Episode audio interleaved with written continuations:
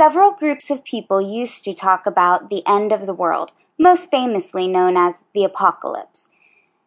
In the course of time, the world didn't end. Humans, vampires, and werewolves were not decimated by sophisticated weapons that blew up everything in their path.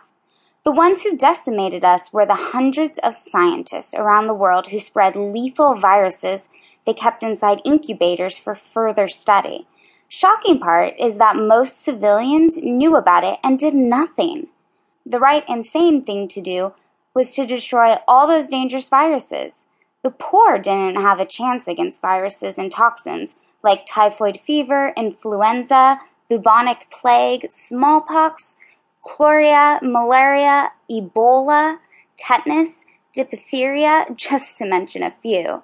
The reason why some humans, vampires, and werewolves, like my parents and I, survived was because those scientists sold or gave away generous amounts of biodefenses that were a combination of antitoxins and antivirus vaccines to their families, friends, different types of billionaires, like my parents, and a selected group of high-ranked military men and women. Why were these viruses and toxins intentionally released?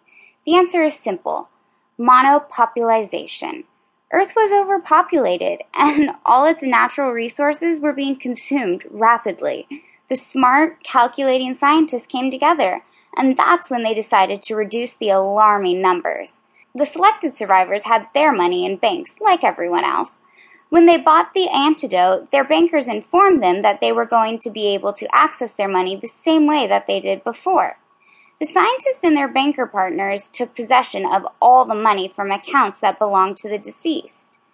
Without a doubt, it was an unspeakable use of power.